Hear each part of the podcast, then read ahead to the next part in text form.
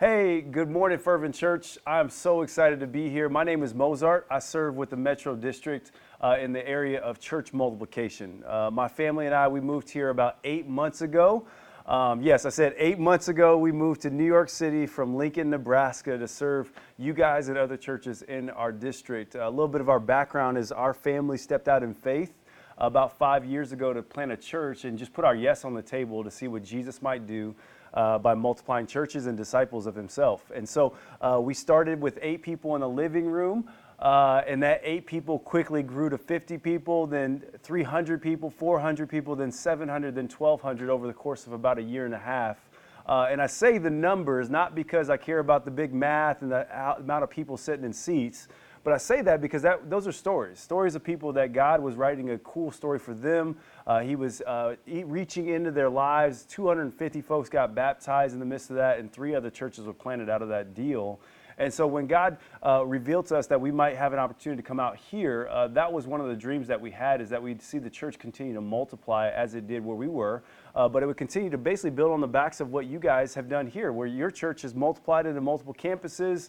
Uh, we want to see that happen even more and, and beyond that uh, with all of our churches and with yours. And so that's why we're here. Uh, we're living day by day. We live in Manhattan, and so in the neighborhood of Harlem, which is a whole deal in and of itself. But man, if you think of it, be praying for our family. Uh, like I said, we're living one day at a time, trying to figure out life uh, and, and what it means to live in the city, what it means to serve the Metro District. Um, anyway, You'll hear a lot more about me as we carry on. Uh, today, we're going to journey on with in the book of Ruth. Uh, chapter one, uh, we're going to be looking at Naomi and Ruth. They're two women who um, go through a lot of life struggle together. Um, but as we journey through that, you're going to hear a little bit of my story. Um, but first, if, if, you got a Bible, open it up to that. I don't, I don't, if it's digital, physical, however that might be for you, I, I, think it would be super helpful if you walk along with me while you're making your way there. Uh, I just want to, I want to, I want to talk to you about something.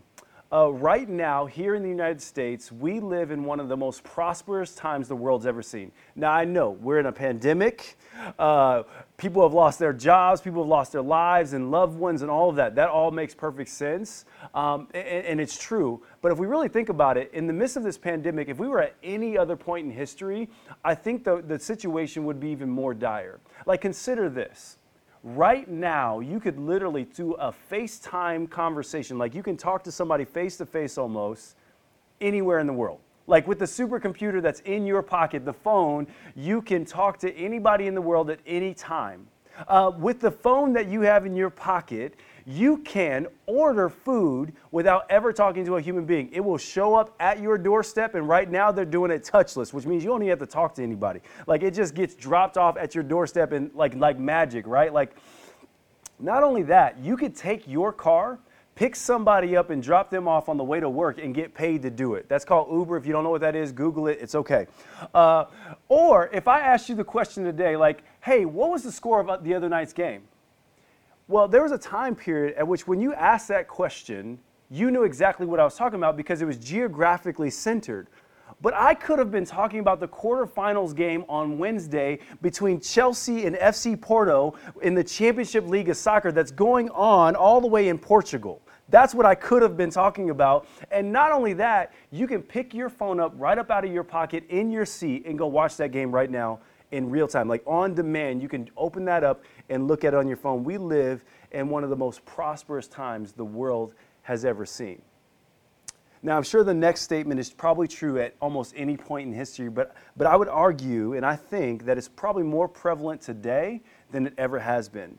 We have this keen ability to avoid or at least distract ourselves from pain and, and, and cost because of our prosperity. Now, now let me, we have the keen ability to distract ourselves from pain and stress and all the things going on in our world and not have to feel it.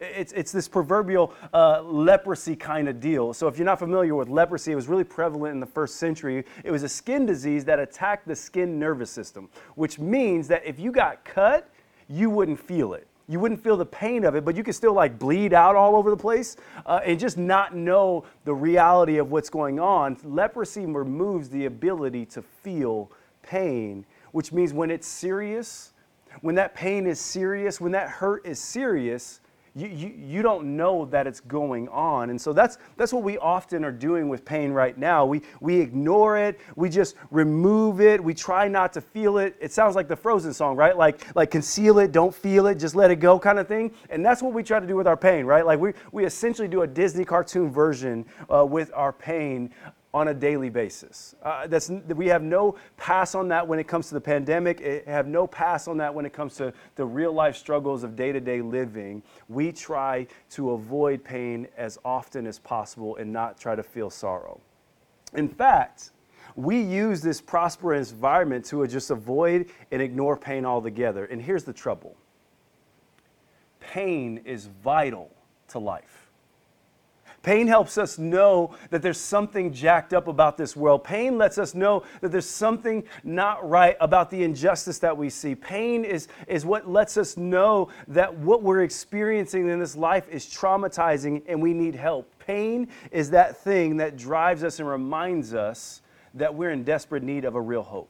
That, that's, that's what it does in us. And it reminds us that that hope is only found in God. That's what pain is there for. Now, yes, as Jesus followers, men, we, we hope for a time when pain doesn't exist, when sorrow is no more, and that is with the King for all of eternity with Jesus. But in the here and now, we need that pain. We need that pain to continue to point us to God and point us to where the areas of pain and distress that need to be healed are. And so, as we look at the pain and suffering of Naomi in the book of Ruth, we will see normal people. I mean, normal. When you look at Ruth and Naomi, don't think superstars of the Bible. Think average people just like yourself facing grief, grief as they journey along with God and His plans and His purposes of hope for them. So, look with me at Ruth chapter 1, verses 1 through 5. In the days when the judges ruled, there was a famine in the land, and a man of Bethlehem in Judah went to sojourn in the country of Moab. And he and his wife and his two sons. The name of the man was Elimelech, and the name of his wife Naomi, and the names of his two sons were Mahlon and Chilion. Don't know why you would name your kids that. It's just one thing that's in the Bible here. That's just what it, what it is. They were Ephrathites uh, from Bethlehem in Judah. They went in the country of Moab and remained there, but Elimelech, the husband of Naomi, died and she was left with her two sons. These two Mo- these took Moabite wives. The name of one was Orpah, the other one was Ruth, and they lived there for about 10 years, and both Mahlon and Chilion, the sons, died, so that the women, the woman was left without her two sons and her husband. So the first observation that we see in the first chapter of the book of Ruth is pain is normal. Like our story begins in the day of the judges, is what it says. And what that means is it's coming after the book of Judges. So you kind of trace back a little bit of this story. It's kind of shocking that Ruth is even here. Like most theologians kind of avoid this book altogether because it's, it's, it's, a weird space. So you're going through the Bible, you're like, man, in Genesis, you got the guys like Joseph, and Exodus, you got Moses, then you got, you got Joshua in the book of Joshua, and then you get Judges, which gets real weird and violent um, because you have this cycle of sin and repentance and blessing, and then sin, repentance, blessing with the Israelites, kind of like our own life, right?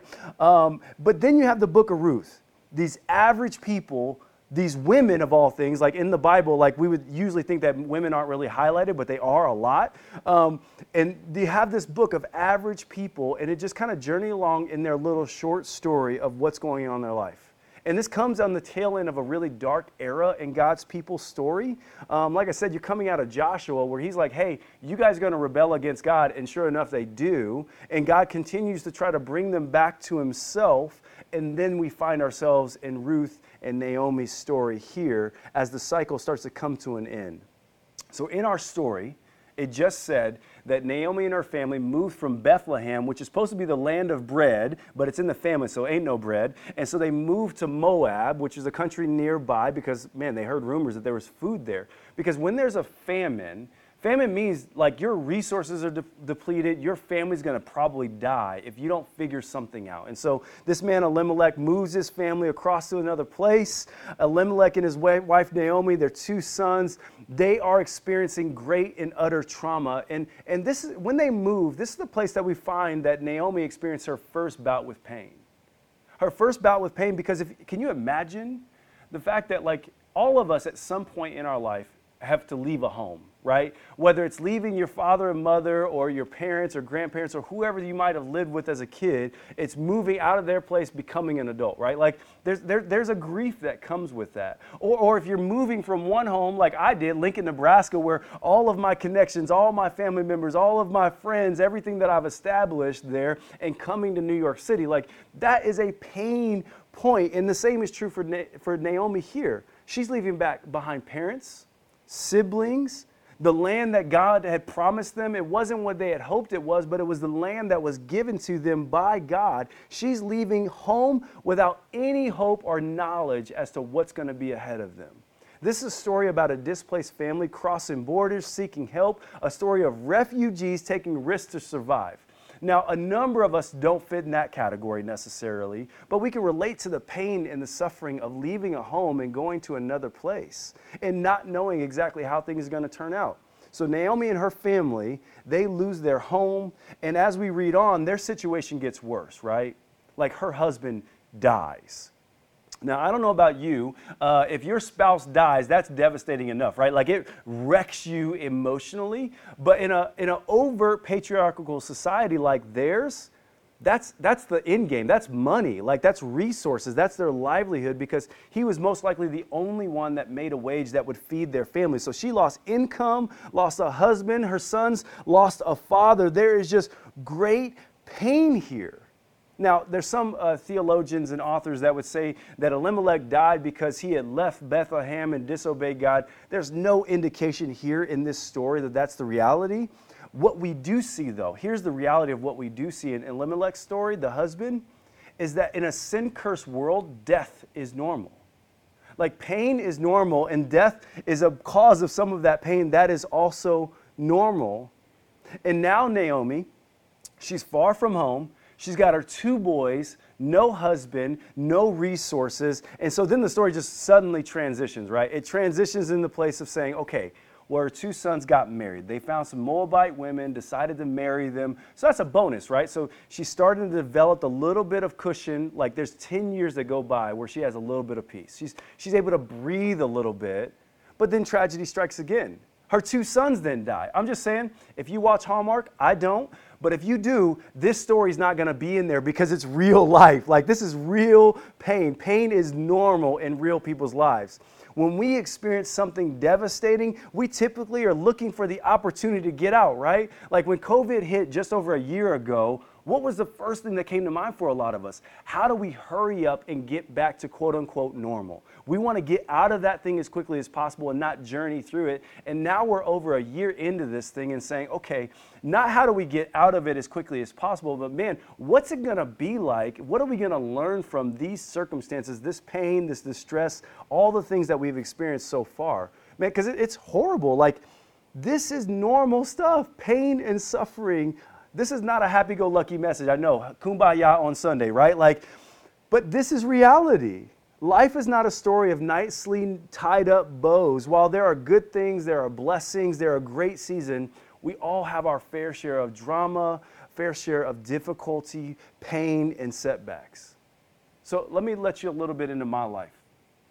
So you don't know my story, but I'm going to give you just a few of my lowlights, okay? What I mean by that is like the, the low points of the story that, that has been my life. So I grew up in a home where my dad was a drug addict. And what I mean by that is that he would go on three day binges, sleep for 24 hours, and then we'd rinse and repeat our week. And we, that went on and on and on for, for years. Uh, in fact, I don't know a life that that wasn't true. When I was 11 years old is when I found out that the sickness that they told me about was a drug addiction. And so that just led to me just internalizing some great deep pain and suffering and the fact that like the person I love, the person that I looked up to, the person that should love me betrayed me. Now, I'm not indicating that my dad doesn't love me because he has a drug addiction, but what, as an 11 year old, you think about the pain and the anguish that comes with that, right? So then I had a kid at 16 years old that has its own set of suffering and pain that comes with that. And then I move on to college. And when I go to college, about a year and a half into college, my grandmother passes away. Now, to know my grandmother's know, she was a part of our family. She was an extended family, she wasn't far off, she was deeply connected with me. And then a year later, because that was a sudden thing. And then a year later, the, the woman who led me to Jesus, the one who kind of discipled me, showed me the Bible, showed me this Jesus, the woman that I chose to marry early on in college dies in a car accident a year later. Now, that happens and wrecks my life, right? And so you're like, when you hear that story, you're like, man, okay, that's a lot, right? That's a lot for anyone's full out lifetime. That's a lot of grief. That's a lot of pain. And surely, surely nothing else worse could happen. Enter 2019. In 2019, my other grandmother passed away. I was close with her as well. And then three months after that, after that funeral, my mom gets diagnosed with stage four cancer. So, stage four cancer, if you don't know how that stages work, at stage four, they're saying they're going to die. And sure enough, nine months later, my mom passes away last summer of 2020 in the middle of a pandemic. And just to give you context, because context matters in understanding a story, I'm 35 years old. And so, pain and grief, misery, suffering is a, a, a, great part of my story. It's not the whole thing, it's not the whole story, but it is a, a big part of my experience, and, and I know it's a part of yours as well. It's, it's normal. It doesn't minimize it to call it normal, it's just a reality. Now, the truth of the matter, though, is, is that God doesn't waste pain. God doesn't waste our pain. He hasn't wasted my pain. I'm not standing here saying, hey, I'm perfect. Everything's great now. I'm happy go lucky. And I'm really excited about all the pain that I've gone through. No, I'm not saying that.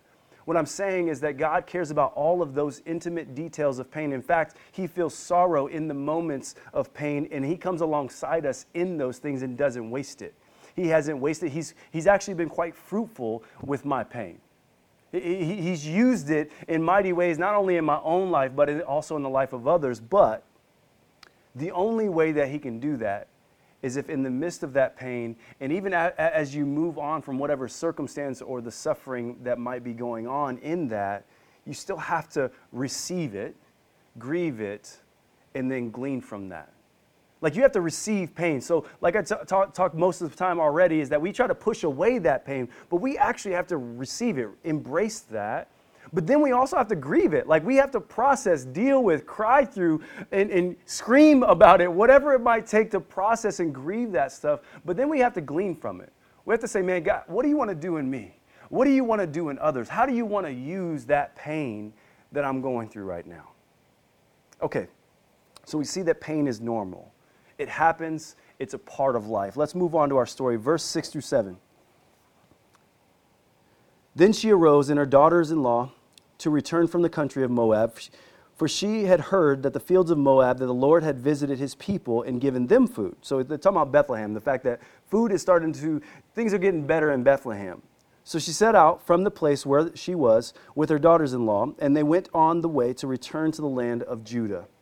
Now, our second observation as we're looking at this is that pain is normal, but how do you respond poorly? Right? So we're looking at normal individuals in our story, which means that they're going to respond poorly just like we do. So Naomi hears of a famine. It's over in Bethlehem. So she's, she's headed back home. And for the very first time in this entire book, God is mentioned. I don't know about you, but it's kind of weird that God is not mentioned in the Bible, in, in a story in the Bible, but he's actually rarely mentioned throughout this. And, and here's what I want you to key in on with that.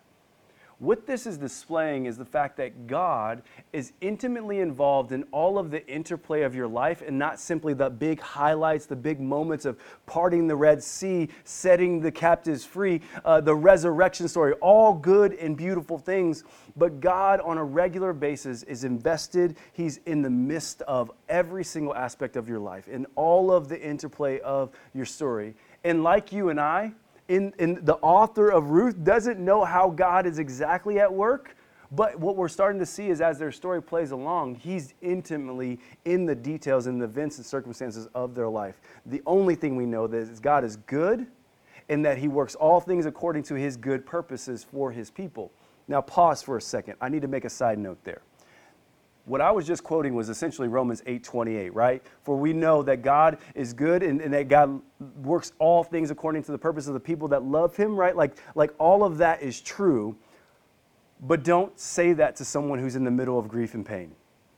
Uh, what a friend of mine put me onto, he says, don't Jesus juke it. I probably need to clarify some phrase, some, some framework for that, okay? So a juke is a football term when a guy has a football or gal and they're running down the field and a would-be tackler is coming and they uh, avoid that tackle, that's called the juke. And what we do oftentimes when somebody's in pain is we try to Jesus juke that pain for them. And what I mean by that is, man, you're in pain. I'm so sorry, bro. Here's a Christian platitude. Here's a Bible verse to fix your pain so everything's okay. All I'm saying right now, don't do it. It's not helpful it's actually super painful because what we're doing is we'd rather throw those things out than use our time, our empathy, and our silence to love those people in those moments. Because here's the thing Christian, follower of Jesus, you have the very presence of God in you. Like he God lives in you. The Holy Spirit of God lives in you. So when you put your body next to somebody, when you get on a Zoom call, when you make a phone call, whatever it takes to get near to them, you're literally bringing the presence of God to them. What more could they need than you and the presence of God with them than your words or your Christian platitudes? They need you. They need the presence of God. That's just a side note. Don't do it. So here's the two ways in our text, what we see in the story as it plays out, the two ways that we typically respond poorly in the moments of our grief, in the moments of our own pain. Number one, we push people away. Naomi can, can now go home and she's headed in that direction. And as our story plays on, she's like, nah, y'all need to go back to where you're from. All she can do is go back home where she's from, where her family is, and not invite the women with her. So here's what she says Naomi and her two daughters in law are headed on their way. And, and, here's what it says in verse 8 But Naomi said to her two daughters in law, Go return each of you to her mother's house. May the Lord deal kindly with you as you have dealt with the dead and with me. You see that? She, the two people that love her, that have been with her for at least 10 years, she's saying, Go back home, take care of yourself. She's pushing them out the door. And they're, they're actually the two people in her life right now that could probably be the most helpful. But yet, sometimes when we're in the midst of pain, we're just so afraid to be near people, to, to have positive things on our, in our life. I mean, can you imagine Ruth, though? Like, she's lost her country, she's lost extended family, she's lost her husband, she's lost her sons, and to her, it may seem like God is just cursing her. And we, we, we, we, under, we can resonate with that. Sometimes it feels like things just keep piling on. And so, why would I invite somebody into my party? It's a losing game. We think it's better to be in pain alone than to drag others into it. And Naomi, like us, is good at justifying it. She's so good at like just justifying the pushing of people away, which gets me to my second, second place that we go unhealthy is we can ignore it by trying to care for others. Oh, this is so good. In verse 11 through 13, after her daughters in law hear this, this message from her, hey, y'all need to go back home, she's like, they're like, no, we're not going home. We're going to stay with you. And she's like, no, it's not even reasonable. She gets super practical and was like, okay, I'm old, which means even if I do remarry and have some more sons, you won't be able to marry them. So in their day and age, that's kind of the common practice. The wife would basically go to the next brother or whatnot that, that they had in order for them to have a livelihood. But she's like, look, my kid's gonna be 10 years old when you're 50. It ain't gonna work out, right? She's like, if you go back home, I can't go with you because no Moabite's gonna marry an Israelite. You go back home, you're young, you're beautiful, go and find a new husband, go back with your family, they love you there. She gets super practical, right? And in tragedy, we often look out for others in order to medicate or even avoid our own grief, right? Like I've been in these moments I've been in these moments where I'm with friends, family members that are close to me. We're processing grief, we're talking through the next steps, and instantly, in a moment, they're like, So, Mo, how are things going with you, man? Like, I heard that you had some things going on in your story. And hear me, I get it. I, I completely get it because sometimes, sometimes in the moment of your grief, in the, in the moments of your stress or distress, it's good to just think about somebody else's problems. It's good to think about helping somebody else just for a moment to take a breath to say, man, and it makes perfect sense. I think that's perfectly healthy. However, you can't stay there. You have to grieve your own stuff and not use others as an opportunity to ignore your problems. You see, Naomi's story isn't unlike most of ours. When we face head to head the common human experience of suffering, pain, and difficulty, we cope by deferring to other people's pain in order to cope with our own. You see that? And what that does, it minimizes what we're going through. It makes what we're going through feel like it's smaller, even though it's not. It doesn't leave room for actual good and healthy healing in our hearts and in our lives. So, the way we grieve and process, or the way I would say, the way we deal with our pain is with people and with God. Which gets me to the last section of our text. Uh, look with me, verse 14 through 18. It says, Then they lifted up their voices and wept again, and Orpah kissed her mother in law, but Ruth clung to her. So Orpah's on her way out. She's like, All right, you've said enough. I'm on my way out. I'm pretty young. Let me go find somebody in Moab. And then Ruth clings to her. And she said, See, your sister in law has gone back to her people and to her gods. Return after your sister in law. But Ruth said, do not urge me to leave you or to return from following you, for where you go, I will go, and where you lodge, I will lodge. Your people shall be my people, and your God my God. Where you die, I will die, and there will be and I will be buried. May the Lord do so to me and more also, if anything but death parts me from you. And when Naomi saw that she was determined to go with her, she said no more. So my final observation here is pain is normal. How do you respond healthily? How do you respond healthily? So Alpha, Orpah's like on her way. Ruth comes up and says, Nah, Naomi, I'm sticking with you. She, she gives a decree, a commitment saying, Till death do us part. I'm with you through thick and thin.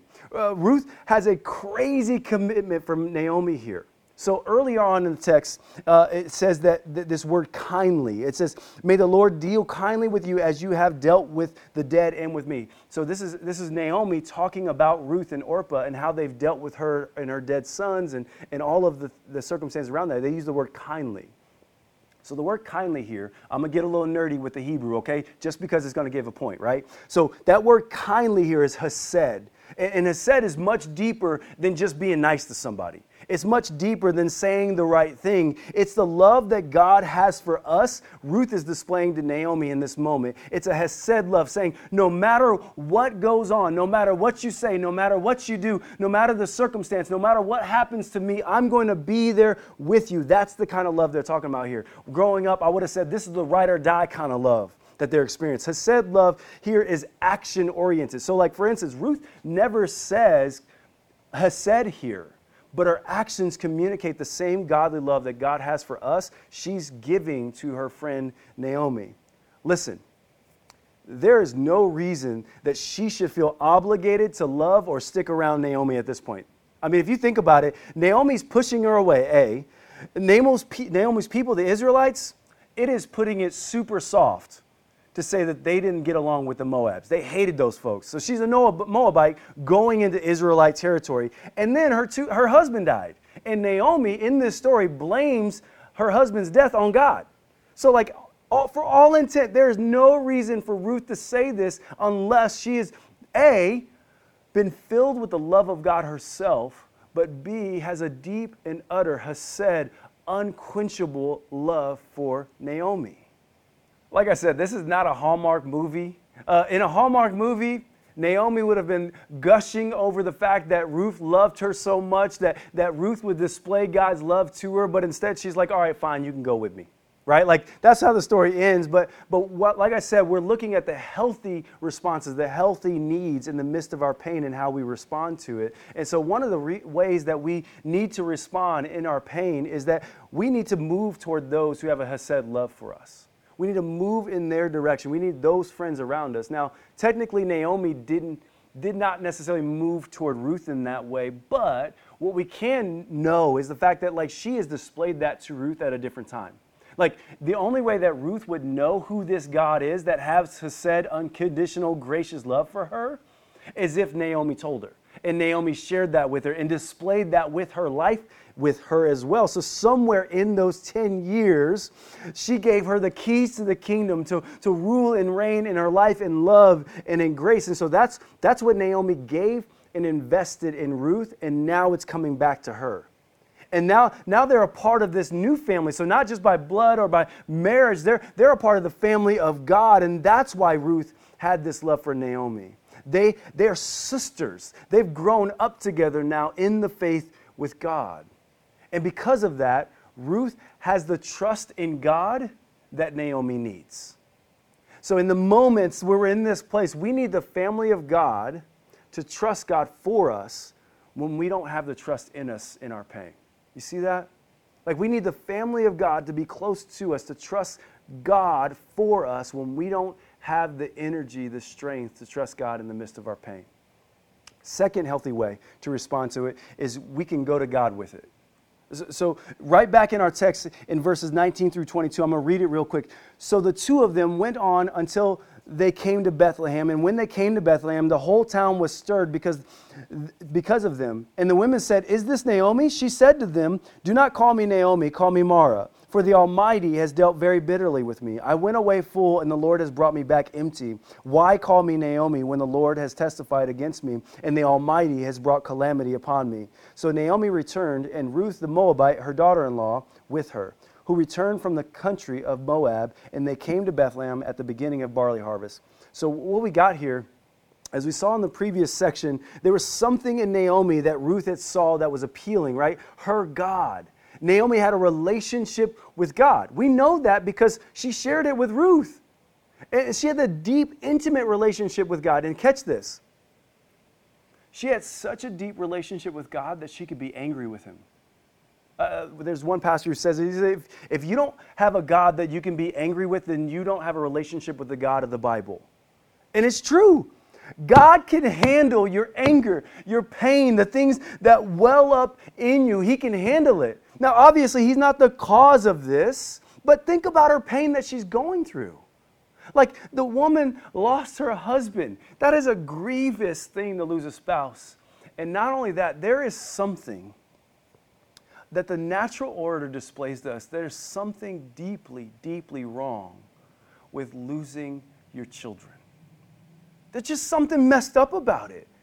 And although God isn't to blame for the losses in her life, He can handle the, the anger. He, he can handle the anger and the fact that she's angry with him because he didn't prevent it. She's ticked off, and he can handle that. Naomi, when speaking to the people of Bethlehem, she said, Don't call me pleasant, call me bitter because Naomi means pleasant. She's like, nah, call me bitter because that's where I'm at right now. But, but key into this. She says the Almighty. The El Shaddai is the Hebrew word there, the Almighty, all powerful God. You see, she's not neglecting God by being angry. She's not neglecting God by being bitter or being in the midst of her own pain. No, no, no, no. She didn't lose faith. She's not giving up on God. She's not denying God. In fact, she's just ticked off at him. She's angry at him. She's actually showing more faith in him than anything. She's not being unfaithful. She's being faithful and honest with her God. She has a real relationship with him. She hasn't abandoned God. She's just experiencing life with God. I mean, don't you have relationships where you guys get angry with each other? You get mad at somebody, or, or you just get frustrated, like, why is this happening? And you have to work through those tensions. And we know this. We know that she doesn't depart from God because later on in the next chapter, she tells Boaz that, man, I don't give you credit for the blessing here. I give the Lord. The Lord who has shown me, remember, kindness, has said, has not forsaken the living and the dead. That's uh, chapter 2, verse 20. And see, it's hard to see why or how sometimes, but we can always go to God. We can always go directly to him. Naomi hadn't reached that point in our story. However, when we're in the midst of pain and suffering, we got to get there. And I just I want to confess right here, right now. When my mom died last summer, it took a long time for me to actually go to God. In fact, I, I don't know that, I, that him and I really reconnected except for maybe a few months back. And even now, it's hard. It's hard to re engage. I've been hurt deeply. I still have deep wounds and pain. I miss my mom. It's hard. And yet I know He's there. I, I, I know that He's not going to waste this, but it's still hard.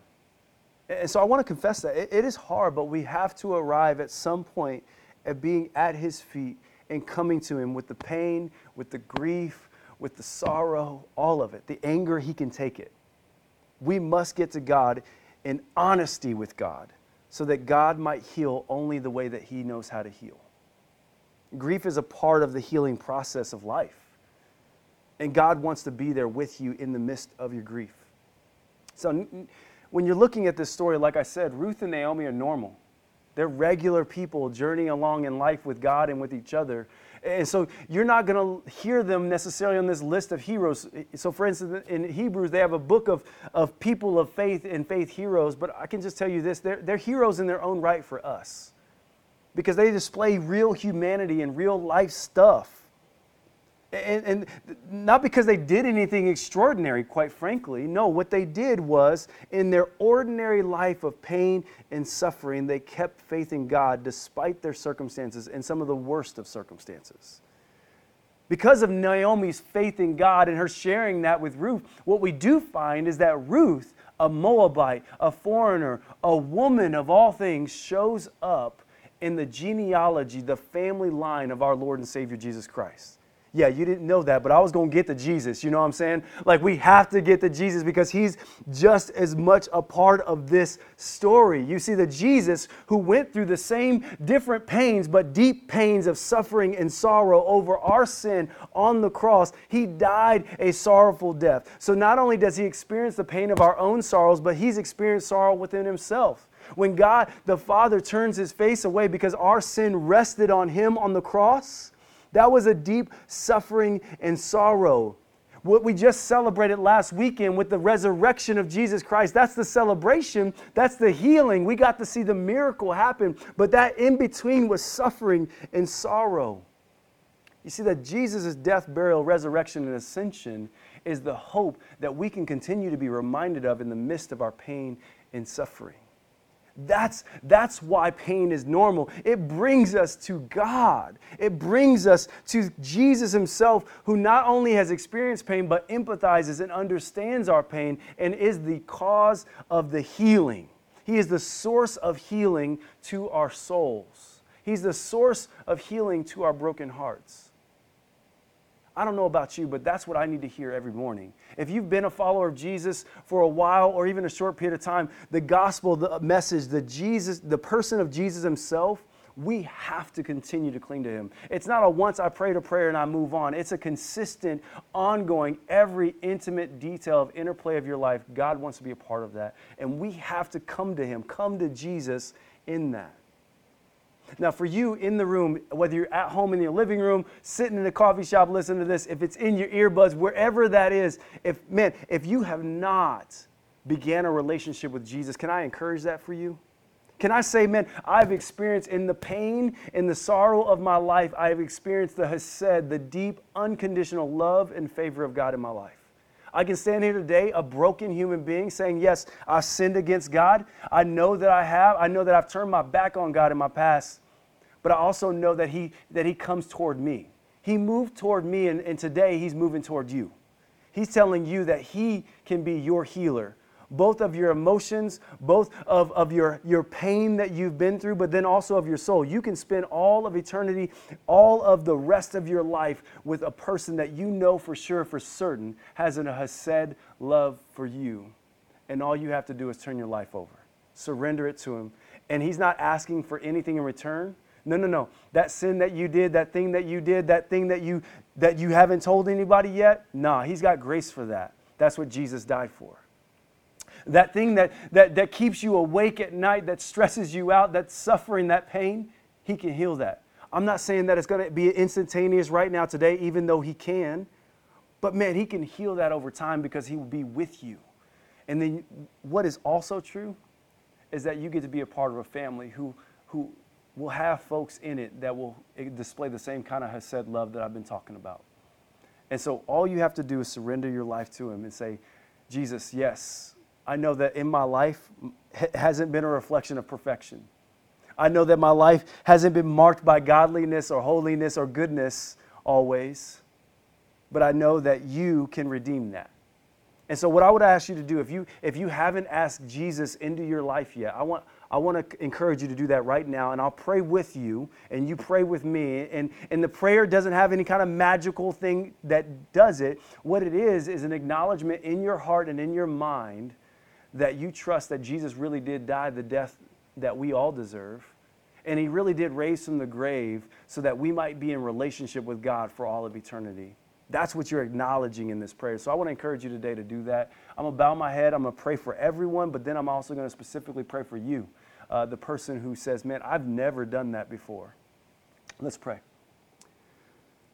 King Jesus, we thank you that, um, that although pain is normal, suffering is normal, it's not something that you take lightly.